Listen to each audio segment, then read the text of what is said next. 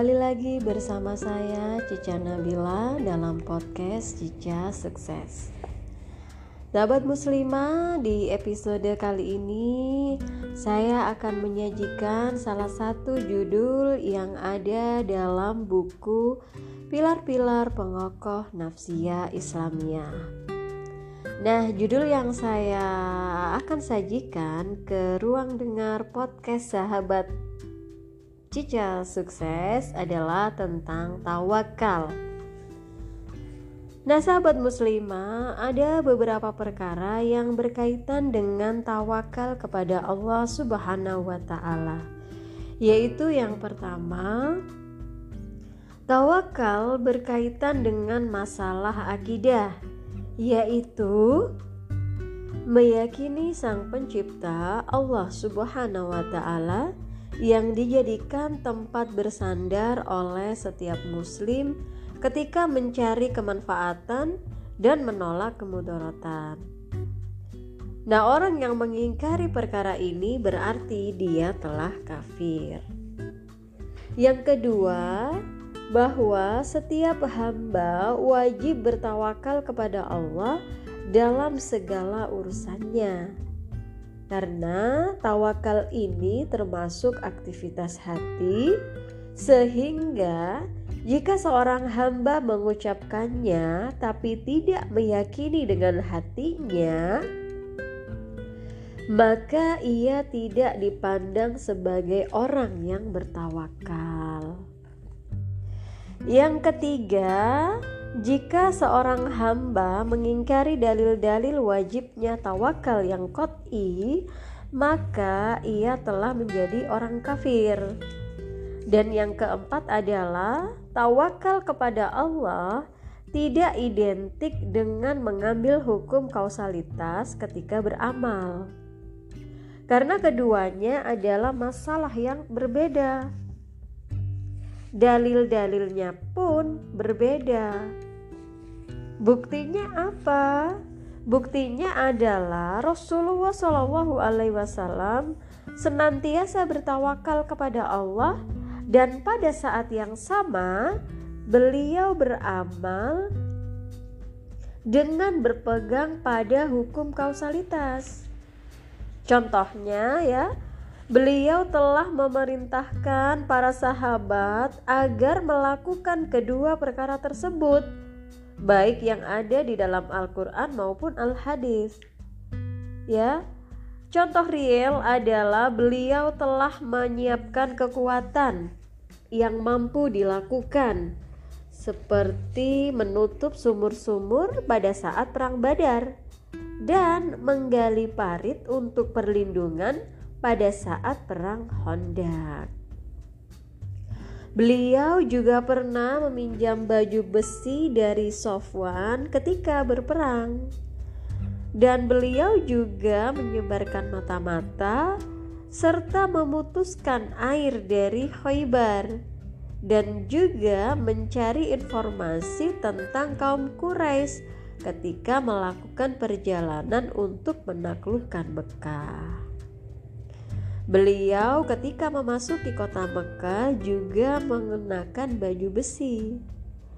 Dan beliau pun pernah mengangkat beberapa sahabat sebagai pengawal beliau sebelum turunnya firman Allah yakni Quran surat Al-Maidah ayat 67 yang artinya dan Allah memelihara kamu dari gangguan manusia. Nah, sahabat muslimah, begitu pula aktivitas-aktivitas beliau lainnya ketika berada di Madinah setelah berdirinya daulah Islam yang pertama. Adapun ketika di Mekah, beliau telah memerintahkan para sahabat untuk hijrah ke Habasyah. Beliau juga menerima perlindungan dari pamannya yakni Abu Talib dan beliau tinggal di lembah selama masa pemboikotan. Nah, pada malam hijrah, beliau memerintahkan Ali bin Abi Thalib untuk tidur di tempat tidur beliau. Beliau tidur di Gua Sur selama tiga hari Beliau pun menyewa penunjuk jalan dari Bani Dail. Nah, semua itu menunjukkan bahwa beliau telah melakukan amal sesuai kaidah kausalitas. Tapi pada saat yang sama, beliau pun tidak menafikan tawakal. Karena memang tidak ada hubungannya antara tawakal dengan menggunakan kaidah kausalitas ketika beramal. Nah, upaya mencampur adukan antara keduanya akan menjadikan tawakal hanya sekadar formalitas belaka yang tidak ada dampaknya dalam kehidupan. Nah, sahabat muslimah, berikut ini adalah dalil-dalil tentang kewajiban bertawakal. Nah, Dalil-dalil yang akan saya sampaikan ini adalah dalil-dalil berupa firman Allah. Yang pertama adalah Quran Surat Ali Imran ayat 173 yang artinya yaitu orang-orang yang mentaati Allah dan Rasul yang kepada mereka ada orang-orang yang mengatakan sesungguhnya manusia telah mengumpulkan pasukan untuk menyerang kamu. Karena itu, takutlah kepada mereka. Maka perkataan itu menambah keimanan mereka, dan mereka menjawab, "Cukuplah Allah menjadi penolong kami, dan Allah adalah sebaik-baik pelindung." Nah, uh, dalil yang kedua yaitu uh, Quran surat Al-Furqan ayat 58 yang artinya dan bertawakallah kepada Allah yang hidup kekal yang tidak mati.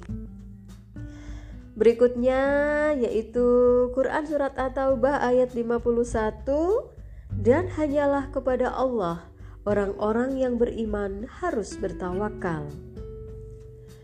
Disebutkan juga dalam Quran surat At-Tolak ayat 3 Dan barang siapa yang bertawakal kepada Allah Niscaya Allah akan mencukupkan keperluannya.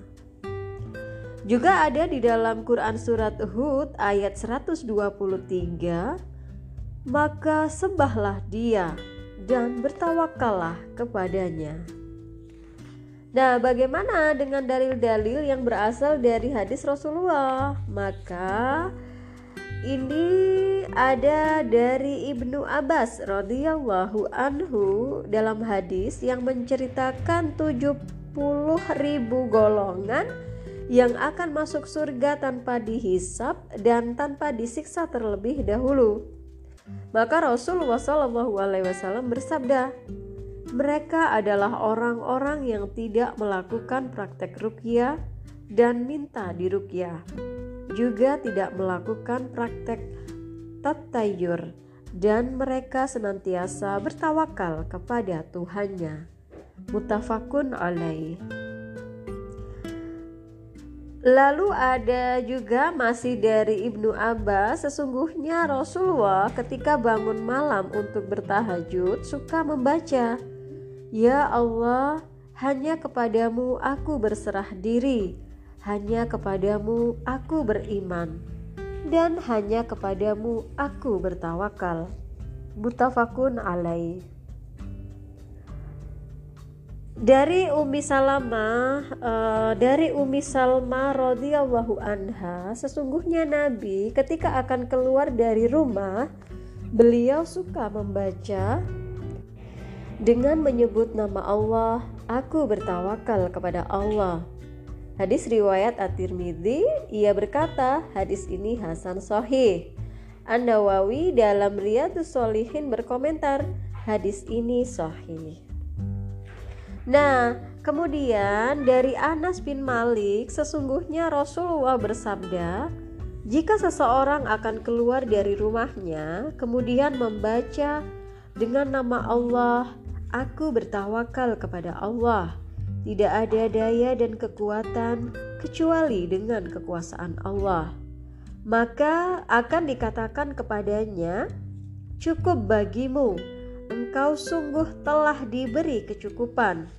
engkau pasti akan diberi petunjuk dan engkau pasti dipelihara. Kemudian ada dua setan yang bertemu dan berkata salah satunya kepada yang lain. Bagaimana engkau bisa menggoda seorang yang telah diberi kecukupan, dipelihara, dan diberi petunjuk?